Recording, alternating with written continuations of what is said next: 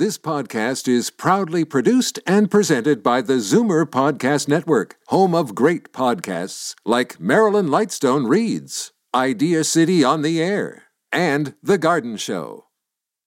You're listening to an exclusive podcast of Fight Back on Zoomer Radio, heard weekdays from noon to one. Now, Fight Back with Libby Znaimer on Zoomer Radio. Good afternoon and welcome. It's Tuesday, time to talk politics, and we begin slightly off topic. Everyone is talking about the firing of veteran CTV news anchor Lisa LaFlamme who says she was blindsided by the move. It's received a lot of very negative reaction with talk of a bias against women, strong women, and even the mode of her departure. Lloyd Robertson, Peter Mansbridge, all had the opportunity to say goodbye to their audience and to leave gracefully. Not Lisa, though. So is that the story? Or is it cost cutting or the quest for a younger, more diverse audience? Or is it, as we hinted, just that she pushed back against management? Um, and that is also generally more problematic for women. And now, the Recovering Politicians Panel. But first up, I'm asking our recovering politicians to consider a politician who doesn't want to recover. Former Ontario Liberal leader Stephen Del Duca has announced he's running for mayor of Vaughan. What about that? I'd like to welcome Charles Sousa, the former Minister of Finance and MPP for Mississauga South, Lisa Raitt, former Deputy Leader of the Conservative Party of Canada, and Cheri DiNovo, former Ontario NDP MPP. Welcome, everyone. Thanks, Hi there. So uh, this seems to be the career path of choice for failed provincial politicians. Andrea Horwath is running for mayor of Hamilton, and don't forget that John Tory. The mayor of Toronto, uh, well, he uh, was unsuccessful in his stint as the leader of the Progressive Conservative Party of Ontario. Uh, Charles, is it that a good career path?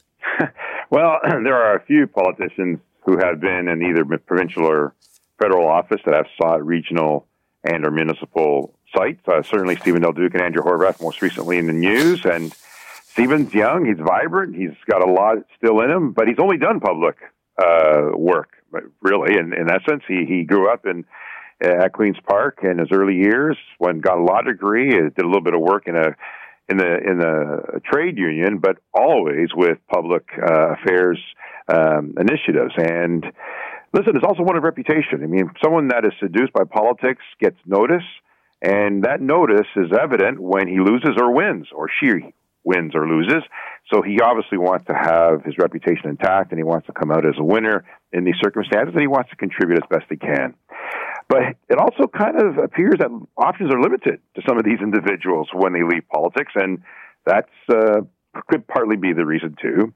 Um, but I, I know, I know him. I know him well. I know he's uh, aggressive, not aggressive. He's he's got he, wants to achieve things, and he certainly uh, has an A-side personality. I would say though the problem with the Ford government and the current provincial government is the whole notion of Highway 413, and uh, and that's going to be an issue. Lisa, um, what do you think of that? I, I think Charles makes an interesting point. You know, there, it used to be that most people going into politics came after being in a pro- profession. And if this is the only work they're, they've done, I guess it can be hard to land.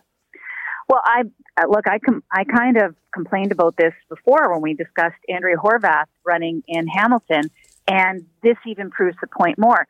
The city of Halifax, Toronto, Ottawa, Brampton, London, St. Thomas, Vancouver, maybe Winnipeg, Edmonton. Guess what? They're all former members of parliament or members of provincial parliament who have become the mayors after either stepping down or losing. So this is not a bug anymore. This is a feature, I think, in a political career choice. And I don't like it. And I don't like it because you're a partisan in all of these other entities. You're a partisan in the provincial parliament, you're a partisan in a federal parliament. And I still have the point of view that in Ontario, the municipal leaders are not partisan so that they can serve their constituents who they are closest to than any other level of government. And I just don't like the fact that you're starting to see politics being played on a city versus province versus federal level. And uh, yeah, that's I, I think Charles hits the nail on the head. I mean, you're going to build suddenly the opposition to the premier is not only just the opposition in the legislature, but now it's going to be the opposition from a bunch of liberal mayors or a bunch of conservative mayors if the if the leader in Ontario is uh, is NDP or liberal. So I don't like it. I, I have to say, and that of course takes me out from ever being a mayor of anywhere. But that's okay. I'll well, live with that. But it, it's interesting though. One of the things we've seen during the Ford administration, and these were. Uh, maybe enemies is too strong a word, but but he got very friendly with uh, former uh, enemies, let's say, from his own party, Patrick Brown and John Tory. Well, you got to work with each other. There's no question about it. That's the premier's job. But what I'm saying is that um, it's it's. I would submit it's probably easier to work with somebody who's not a, an avowed partisan who represented a party in the past. I think you you may have a cleaner relationship between between the province the province and or the the municipality because there's a bias still in your brain. You still identify the person as a conservative liberal NDP. Uh, like that is not washed away from you after you leave politics. It stays with you for life. Uh, Lisa, let me ask you this: Be were you in the banking industry before you went into politics, or is that a new career for you? No, I was not. I took lots of loans when I was a CEO of the Port Authority, but I um, I was a lawyer. I worked for 12 years at the Port Authority. My last eight were as the CEO and the president of it, and then I went to politics. So I had real world experience, and I'm used to big deals and big numbers and working with clients. Yeah, um, that uh, it it is. I've seen politicians who've done nothing but politics, and you know, getting getting a job after can be uh, a challenge. And Cheri DiNovo, um, you uh, became a minister afterwards, but uh, you know that's a matter of faith. That's not a, a, career path that's open to that many people. Well, I was a minister before as oh. well, and also oh, I'm sorry, I didn't. had quite a history. But um, but to to Lisa's point about uh, being partisan and not, I mean, I think the reality is if you're a politician, you're a politician, whether you're municipal or uh, provincial or federal. And, you know, we've seen that, I mean, uh, with Doug Ford, who was a councillor. We've seen it with Michael Ford. I mean, there's movement in Kristyn Wong-Tam, you know, from the, from the city to the province and back. And I think it's, it's, I mean, wouldn't it be nice if we could be post-partisan? But I think the reality is that um, partisanship just runs through all of politics, no matter what level you're at. Um, my, you know, my tact on this is that I think it's a good thing. Um, uh, uh, I mean, the negative side of it, of course, is I think, and Charles referred to this. You know, if you've uh, been in politics for the most productive years of your life, it's very, very difficult. Say, if you're a lawyer, to move back into your own practice, um, or wherever you are in life, to move back to your old profession. So, what do you do? Um, uh, and also, of course, there's kind of an addictive side to politics. You know, um, it's difficult to come down, as you know, with the title of the show, Recovering Politicians. Um, but I mean, you've also gained an incredible amount of experience. So I say good on you, Stephen, um, for, for moving to run for the mayor and anybody else who does it, because there's a lot of experience there that will go to waste. Um, and I think we have to recognize that experience in politics, like any profession, is a good thing. You don't want somebody brand new to a job. You want somebody who knows how things are done. And uh, even if it's a new sphere, municipal, provincial, or federal, um, you've had some experience with both negotiation, uh, working across the aisle, hopefully, um, at all levels, and, uh, and, and, simply, you know, um, running in elections, et cetera, et cetera. I mean, this is all important. And I don't think we're going to see any change in that anytime soon. And I, I don't think it's a negative. Lisa, to your point about partisanship, uh, you mm-hmm. know, it was no surprise to anyone that, say, Kristyn Wong-Tam, who moved to uh, Queens Park, well, that that she is an NDP, a left-leaning person. Uh, no surprise that people who are still there, like Stephen Holyday, that that they are conservative. So, um, is the non-partisanship of at the municipal level is it a real thing?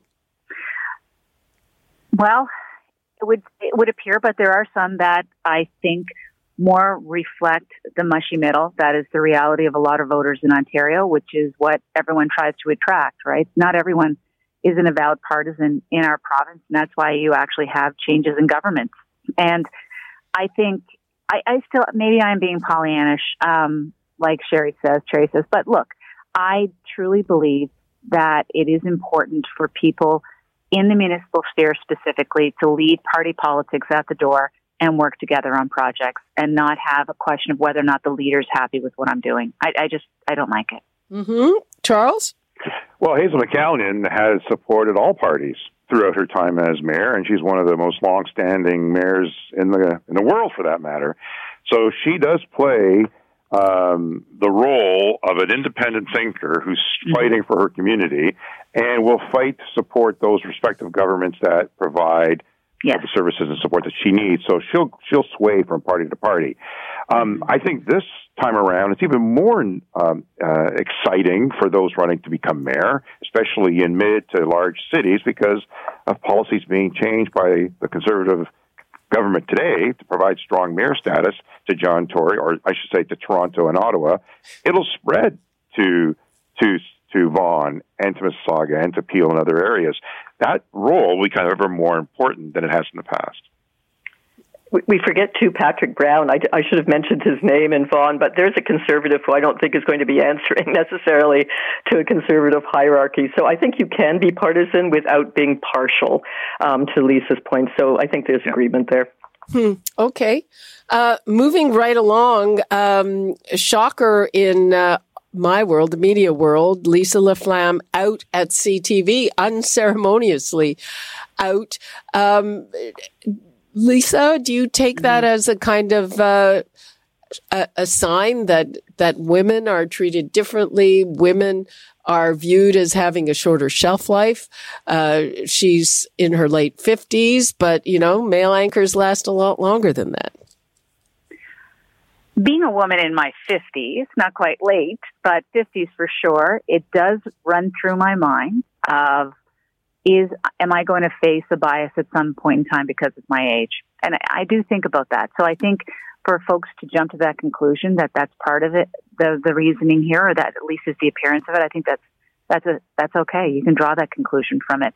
Um, but I would say this is that the, my big takeaway, quite frankly, is the fact that no job is safe, and you can be fired at any time, provided you're given the appropriate amount of compensation. And you know, when you get to the top, um, there's nowhere else to go. And you just wait for the time when, when you are going to be leading either under your own steam or someone else makes the decision for you. And it's, uh, I'm glad that she's getting out there and talking about it. I think it's interesting for folks, but, um, this is the way business is. Lisa? Have we, I am here. Oh, you're here. This is way business, absolutely. And uh, Bell Media, when it comes to dealing with news, does not have a very good track record. I keep saying they they literally gutted an entire radio newsroom after taking hundreds of thousands of dollars in wage subsidies. Um, so um, yeah, but again, and you know, to your point about ageism, Lisa, I think it's worse for women, but it is the last acceptable prejudice. And uh, ultimately, it affects all of us. Yeah. I mean, the, you know, the Supreme Court has reversed that there's no mandatory, sorry, they have said that there's no mandatory retirement. Um, but as I said, you can always be terminated without cause. You just have to pay the person. Uh, well, yeah. Uh, Cheri, uh, what do you make of it? Do you see this in terms of uh, a, a, negative bias against women, or you know, there are people who are saying, well, they're looking for a more diverse, a younger audience? Uh, well, first of all, Libby, your point about Bell Media is really well taken. I think that's uh, that is very questionable. Um, uh, in terms of Lisa LaFlamme, first of all, let me say that her her video, I watched it, of course, like so many, and I thought it was very elegant and classy. I mean, she wasn't, you know, you know, hurling vindictive uh, comments about her former employees. She was, uh, but she was simply stating um, her situation and the fact that she was blindsided and that she was shocked. Um, I think it is about women. I think it is, um, uh, shall I use the, the M word, misogynist? I think it is. I mean, you have how many women can make it to 77 like you know Lloyd Robertson did um, and be an anchor on television. I mean, I, would love to name one. Um, so there's that, and if it's about diversity and youth.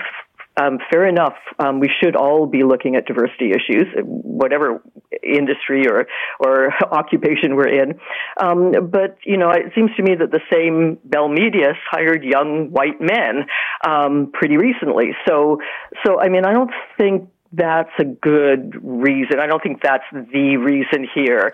Um, it probably comes down to some focus group. It probably comes down to something else. Um, but but the optics let's face it, the optics are terrible. And um, and good on her for speaking out as as as well as she did.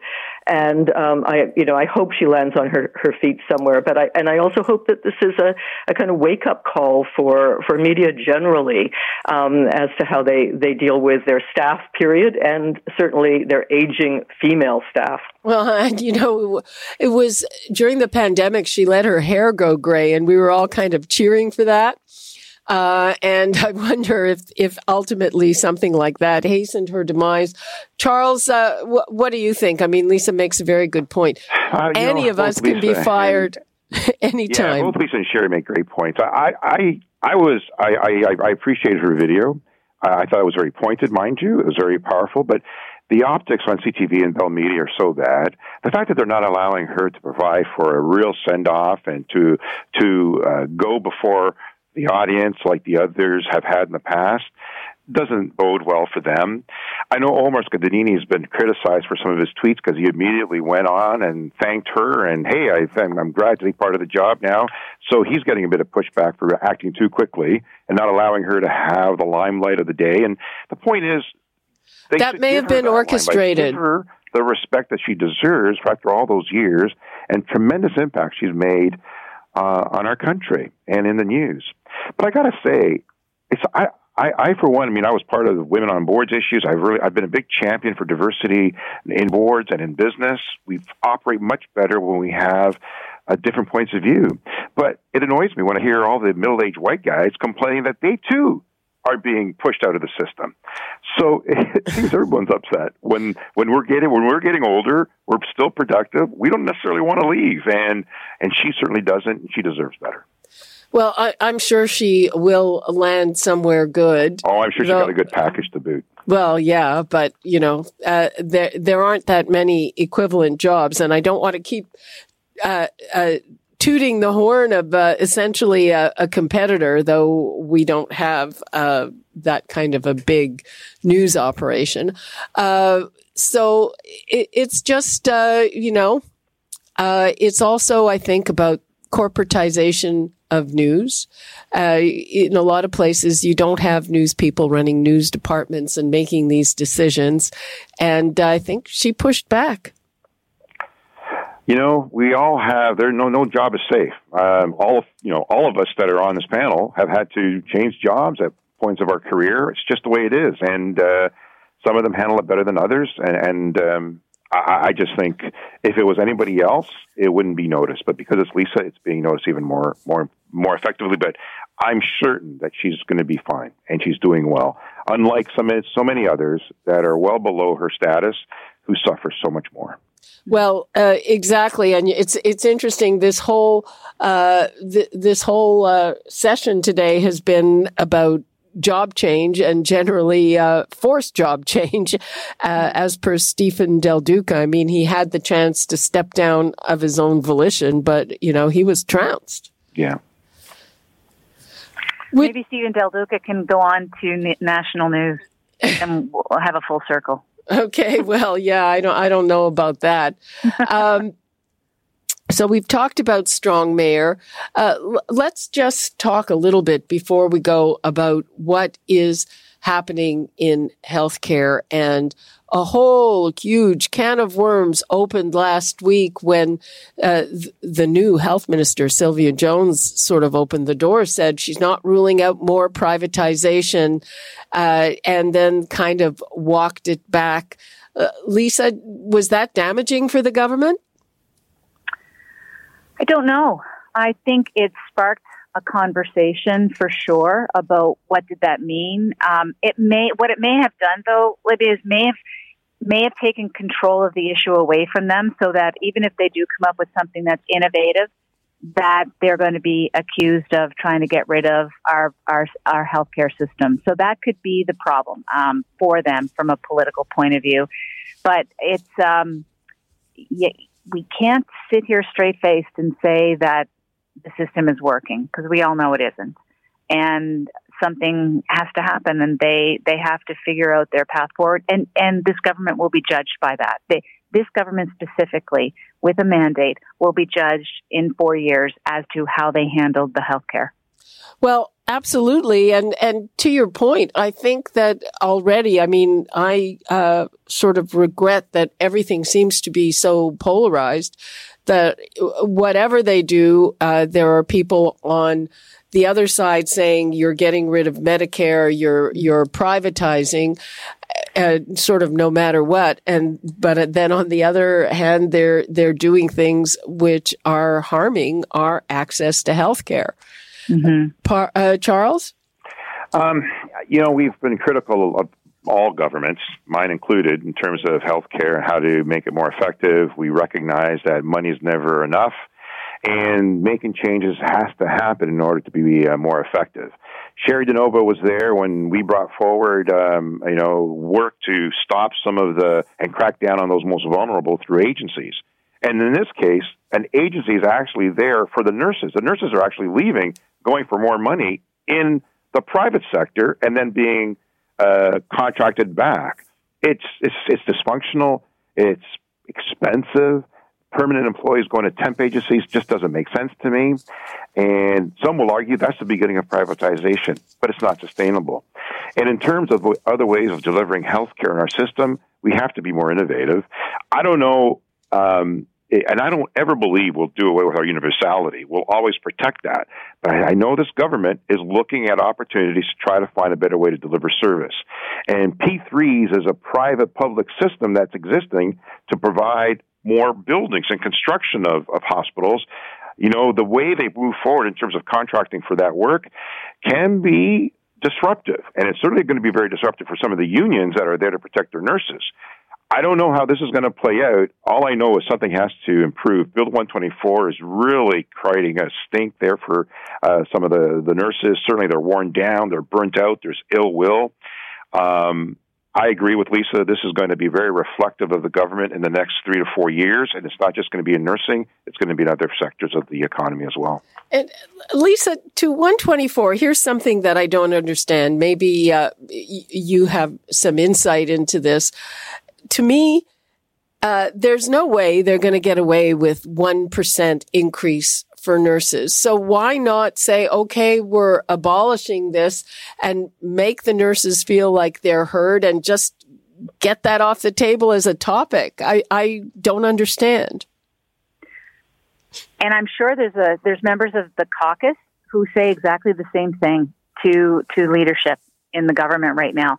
Um, and the, it, doesn't it feel though like this is coming to a head that there is going to be a decision on Bill 124? I have no insight into this whatsoever. I'm uh, outside as much as anybody else is in terms of watching what's going on. But it just seems to me that the pressure seems to be unrelenting when it comes to this. And as they go into negotiations, maybe that is something that they give on before they get to the table. Okay. Uh, again, I don't get it. I just, I just think, you know, you, you could change the channel on the conversation by doing mm. that. And it's, it's not a real thing. It's not a possibility in, in, uh, in our situation now. Uh, Cheri DiNovo, I mean, uh, what did you think when you heard Sylvia Jones say nothing is off the table? Including privatization? Well, I think uh, I was shocked, along with most of Ontario, who did not vote for privatization. But make no mistake, um, it's happening as we speak. I had a congregant just today, in fact, who was told that she could pay $6,000 for eye surgery and get it now, or she could wait in line and maybe get it in a couple of months. Um, so it's happening as we speak. And, you know, this is a government who's, who is spending $230 billion on highways, much of it over green space. Um, I think they can spare some money for health care. So I absolutely agree with Charles and Lisa about Bill 124. It needs to go. Um, and the privatization, you know, of, of having nurses working through agencies where we as taxpayers are paying two to three times as much as we would if they just were on salary is, is really kind of emulating the worst of, uh, of the American system, which by the way, reminding listeners is the most expensive, uh, one of the most expensive in the, in, in all of the developed world and one of the worst. Um, so, mean, this this is a choice that they're making, and I think uh, it will come back to bite them um, in, in, in the short while, maybe not necessarily in the long while. We'll see, but um, but certainly one thing that Canadians hold dear is our Medicare system. We love to use our OHIP, and you know, Americans who come to Canada love it too. So um, they're really going up against one of the aspects that makes us Canadians, and I don't think it's going to wash. Oh, abs- absolutely not. Now, in terms of the agency nurses, and uh, we'll have to end on this note, uh, hospitals don't have a choice because they have labor shortages. And for all that we're told that nurses make more there, well, they don't get benefits. They don't get vacation. So I'm not sure they, they come out further ahead. They do have more control over their schedules and they're burnt out. So um, at this point, I mean, it's a stopgap, but it's a stopgap uh, that is uh, really doing a lot of harm. Charles, I agree. It is not sustainable, and uh, they may be. Uh, they may feel like they're being paid more per hour, but they're not getting the benefits long term. And they're losing also just the whole camaraderie of being part of a company and being part of an organization. But morale is so bad, they don't want to be part of that and uh, and they're frustrated, and and, and we're all uh, be will be worse for it. But um, I'm I'm agreeing with with Cherry and Lisa on this. We we have to find a better way to, to proceed with uh, with negotiating with our nurses, and frankly, with all the other staff. It's going to happen to the teachers as well. Many will complain that they're already getting paid well, but if you look at the young nurses that are just starting off, there's not a lot of money there for them and yet we'll give away a billion dollars in license renewals. We'll give a billion and a half away with uh, the carbon tax that we gave uh, back to uh, to the feds in respect to not doing uh, carbon uh, cap and trade system. We'll, we'll, there's some mis- misuse of funding that we could do better, and healthcare is essential. It's the primary reason government of the province of Ontario exists between healthcare and education and economic renewal. So this is a big part of what they do going forward. Okay, Lisa Raitt, last 20 seconds to you. I think a good statistic to look at when we talk about nursing is the enrollment in nursing programs in Ontario. Is it up? Is it down? And that will give you a key indication as to what people think about the profession. And if we're still attracting people, we're lucky. And now it's about retaining them in the positions, and the government needs to work on it. Okay. Thank you all. And we will talk again soon. Thanks, Lisa Raitt, Charles Sousa, and Cheri DiNovo. Bye bye. Cheers, everyone. Bye.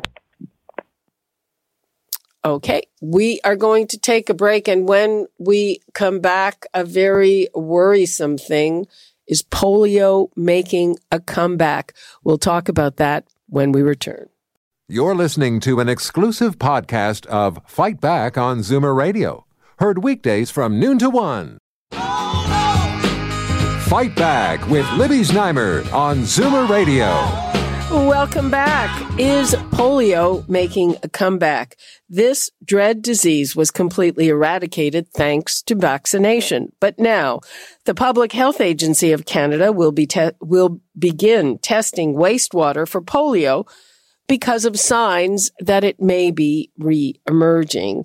New York authorities reported one case of the virus in Rockland County, and the Centers for Disease Control confirmed the presence of the polio virus in 11 wastewater samples.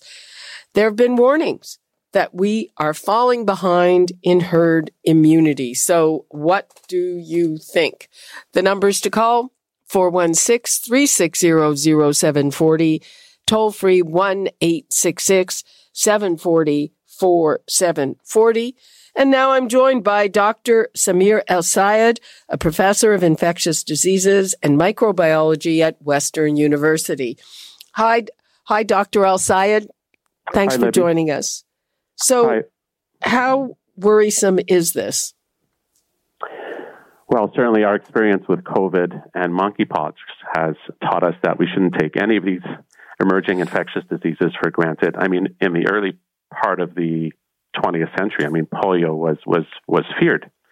There were a lot of cases of polio until more and more people became vaccinated and as time went on, once we did establish herd immunity in many parts of the world, polio was eradicated in, in various regions. But certainly, the concern of polio reemerging in, in New York, also as well in the United Kingdom, at least in the wastewater, and also as well, there was a, a case in Israel as well. And there are a few countries that have polio occurring um, on a routine basis, especially in sub Saharan Africa in Pakistan, in Afghanistan.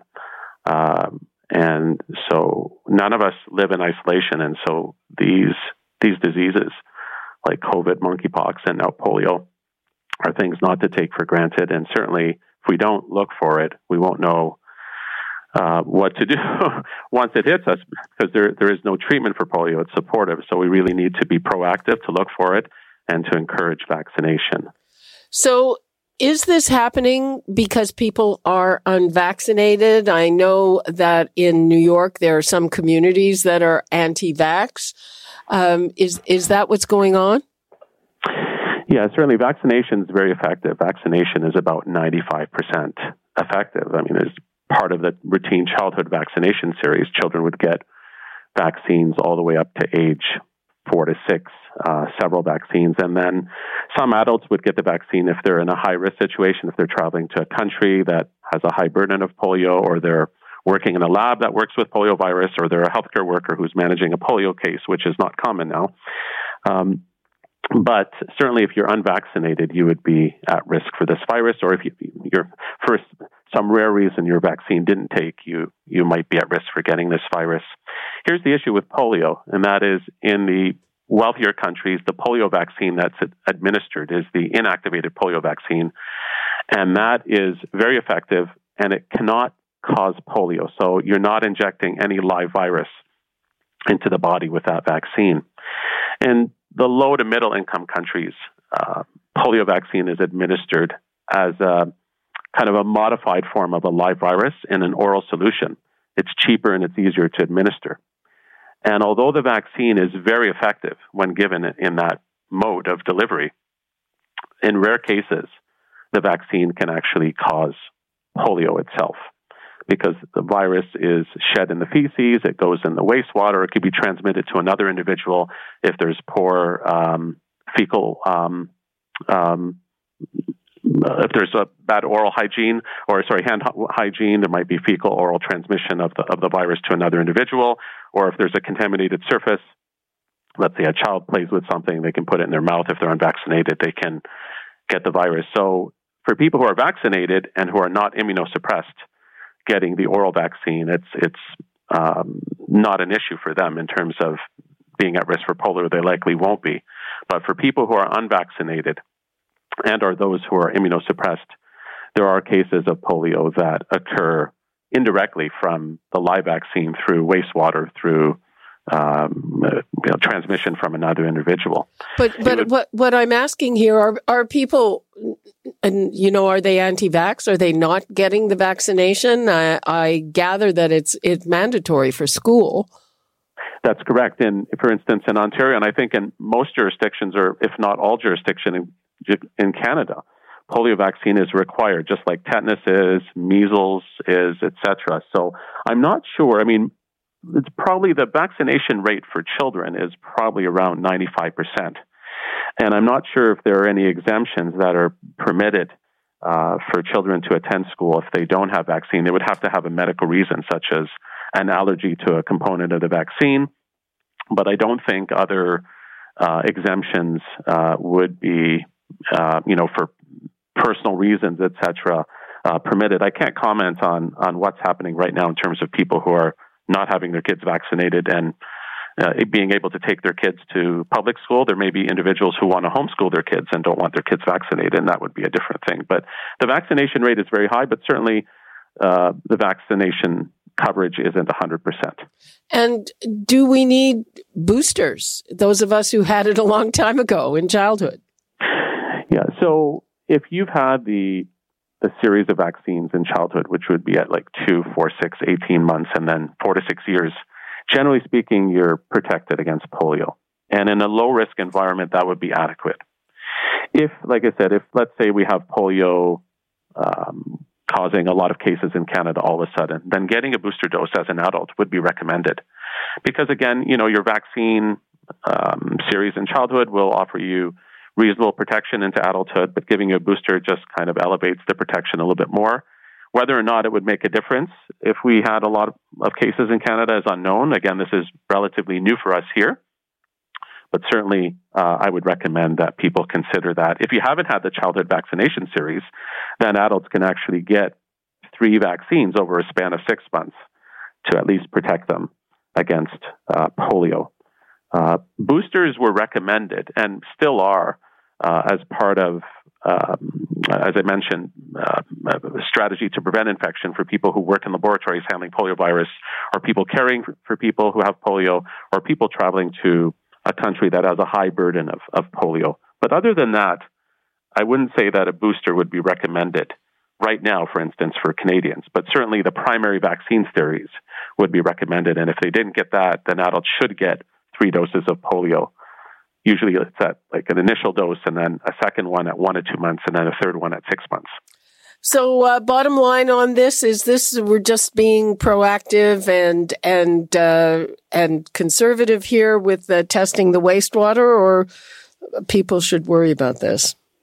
Well, I think people should think about this for sure, and if they haven't been vaccinated, they should consider getting vaccinated. I mean, we've learned a lot of lessons from COVID, from monkeypox, that you know if something happens in one area of the world, it can hit us sooner or later. And polio is, is very contagious. It causes a lot of burden of illness. It you know, causes paralysis of, of limbs in a small percentage of people, but certainly the effects can be devastating if you happen to be uh, unlucky and, and you know that that small percentage of people end up getting more severe uh, effects of the disease. It's estimated that the vaccination campaign run by the World Health Organization has prevented 20 million children from having paralysis of a limb, just with all the vaccines that have been administered over the last few decades. So certainly that's many years, and it's obviously the, the global population, mostly in impoverished areas, but also as well here in North America, there were a lot of cases of polio before, you know, 1960s. And many people living now don't remember that except for our older generation, but uh, certainly it, it is something to take seriously. Okay. Um, thank you so much for that, Dr. Samir El-Sayed. Thank you, Libby. Appreciate it. Uh, me too. Bye bye. Bye. Take care. We are taking another break, and the latest inflation numbers are out. And apparently things are getting better, but I would like to hear from you. What are you finding when you have to buy your necessary items at the grocery store or elsewhere? Uh, inflation is not as bad as it was in June, but still the numbers to call 416-360-0740, toll free 1-866-740-4740. And we'll be back with more after this. You're listening to an exclusive podcast of Fight Back on Zoomer Radio, heard weekdays from noon to one. Fight Back with Libby Znaimer on Zoomer Radio. Welcome back. Are we winning the battle against inflation? It slowed down to 7.6% in July. 7.6% is apparently good news because in June, inflation hit a 40 year high of 8.1%. Now, this marks the first decline in the key inflation rate since June of 2020. So the drop in this case, though, was driven by a decline in gas prices, but the cost of food keeps going up. Prices rose at the fastest pace since August 1981. That was a long time ago. And they are up just shy of 10% year over year. Last month, they were only up just shy of 9.5%. So are we really on the right path out of this? And what should we do? Interest rates have risen a lot and they are still rising. The numbers to call 416-360-0740, toll free 1 866 740 I would like to hear from you about how this is all impacting your family budget. And now I'm joined by Moshe Lander, Senior Lecturer of Economics at Concordia University in Montreal. Hello there, Moshe. Thanks for joining us. Hello. So uh, we saw a little drop in inflation. Uh, is this really good news? Uh, well, I'm going to be the rare economist that sees things optimistically, and I'm going to say yes, this is good news. I, I think that uh, hopefully it's a sign that we've passed the high inflation number, and things are going to slowly uh, ease their way back down to 2% in the next 12 to 18 months. To 2%? That's a pretty big drop. Yeah, so uh, let's not say that it's going to happen overnight, right? It's 12 to 18 months. So, you know, if you imagine that the number went from 8.1 to 7.5, if you extrapolate that out, you're still talking about a very long time, right, before it's going to come down to 2%. But 2% is the Bank of Canada's mandate. That's what they're supposed to keep it at. Uh, and they do have a lot of interest rate increase power if they need it to, to make that happen. So uh, we will see it. Just got to give it time. Well, this happened because of a drop in gas prices. Very welcome. But the other things in this index went up and, and mostly I'm looking at food. You, you don't have a choice about buying food. And, uh, those prices are galloping and they're galloping now in the summer when presumably we have, we don't have to truck in as much stuff as we usually do. You're right. Uh, food did jump substantially. Rent is another one that's rising pretty quickly too. Uh, but you know, food uh, prices take also some time, right? So um, even if you're buying local, it takes some time for, say, the easing of gas prices to show up in transportation costs of getting that food onto the the local market shelf. So, um, you know, the, the same way that we would have been talking a couple of months ago about the way that gas prices are rising out of control and that they had doubled within 12 months. The fact is, at some point, it does turn the corner, and when it turns that corner, uh, things can moderate uh, relatively smoothly and easily back down to the way they used to be. It, we're, we're, not going to avoid the occasional blips here and there along the way, but um, you know, I, I, am optimistic that this might be the, the peak end for, for the food prices too. Next month, we might be talking about how they only increased 9% year over year. Uh, do you think that the Bank of Canada sort of nipped this in the bud? Did they move quickly enough or did they fail to see this coming? Um, I'll say that they didn't move quickly enough, but they did see some of this coming. Um, the Bank of Canada had a really difficult uh, decision to make. If they moved to increase interest rates uh, maybe a year ago, the economy wasn't ready for it. And so I guess the, the bad analogy that I could give you is, you know, when you bring a, a sick patient uh, into the emergency room, you don't necessarily do uh, what is long term best for them. You do what is short term best for them. You try and stabilize them, get them through the night, make sure they're going to live. Then you start making sure that they're doing the long term best strategies. Same sort of thing with the economy. When it started to flatline uh, at the worst of the, the waves of COVID that we saw over the last couple of years, Bank of Canada didn't really have a lot of time or uh, interest, no pun intended, in asking the difficult questions. It was just do what you need to to make sure the economy doesn't die. And now what they're doing is taking corrective action. Uh, the problem is that along the way, they let inflation slip a little bit uh, too far, too fast, uh, and now they're having to make up for it. Okay, I'm going to take a call from Sita in Mississauga. Hi, Sita. Hi, Libby. Hi, thank you so much.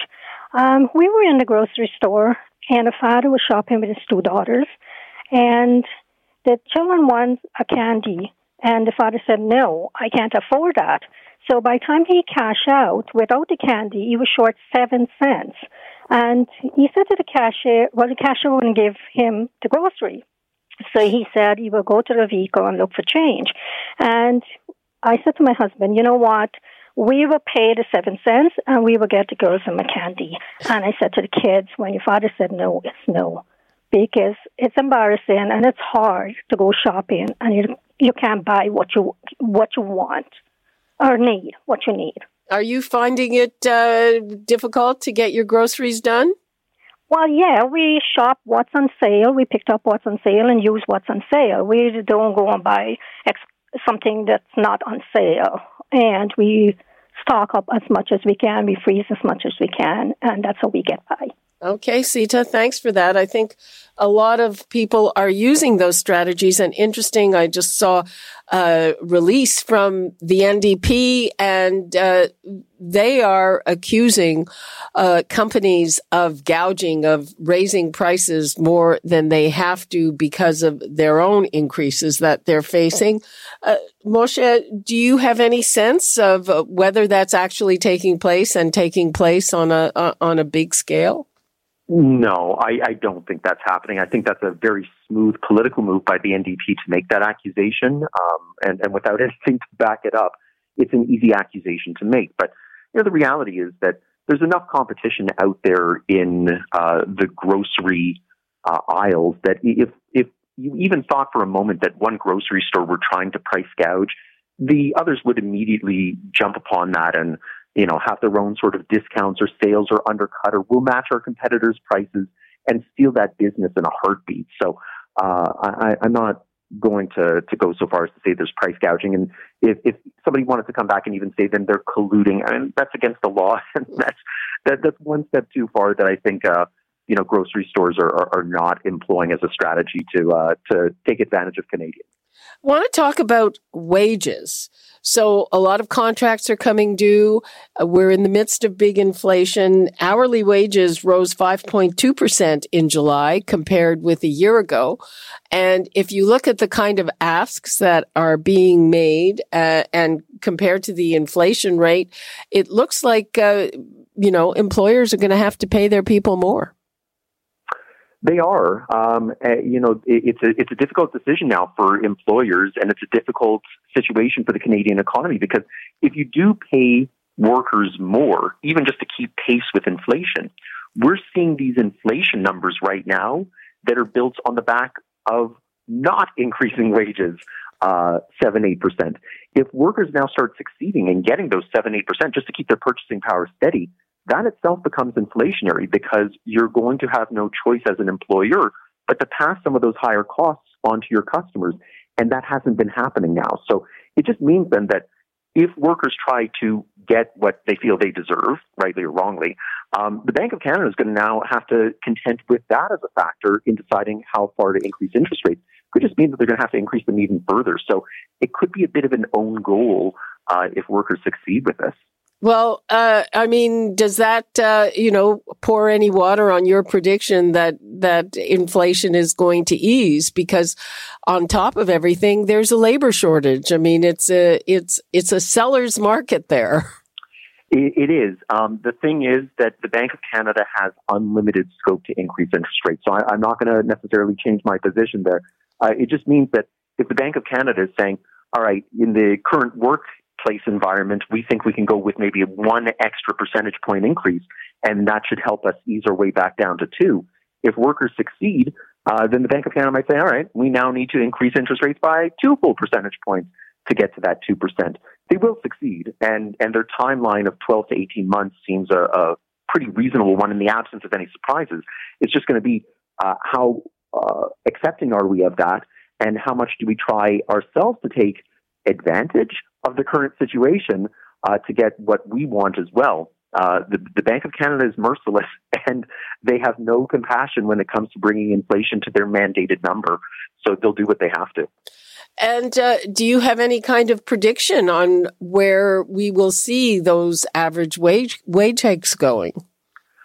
I, I think that wage hikes probably have a little bit further to go in terms of increasing because, like you said, there are contracts that come due usually, you know, once every year, once every couple of years, and we have been seeing inflation increase for the last 12 months. So, uh, you know, there, there's a, still a good portion of the Canadian workforce that has yet to get in their uh, wage demand requests.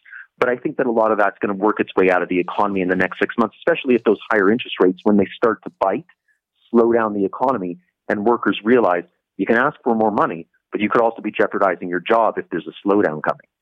Mm-hmm. Well, it, it, it's one of those anomalies, though. We're we keep being told there's a slowdown coming, but there's still a labor shortage. Yeah, uh, the, the labor shortage itself is, is a little bit of a, a, a, weird idea too, right? We do have employment numbers at high uh, levels, higher than pre-COVID. Unemployment is near record lows.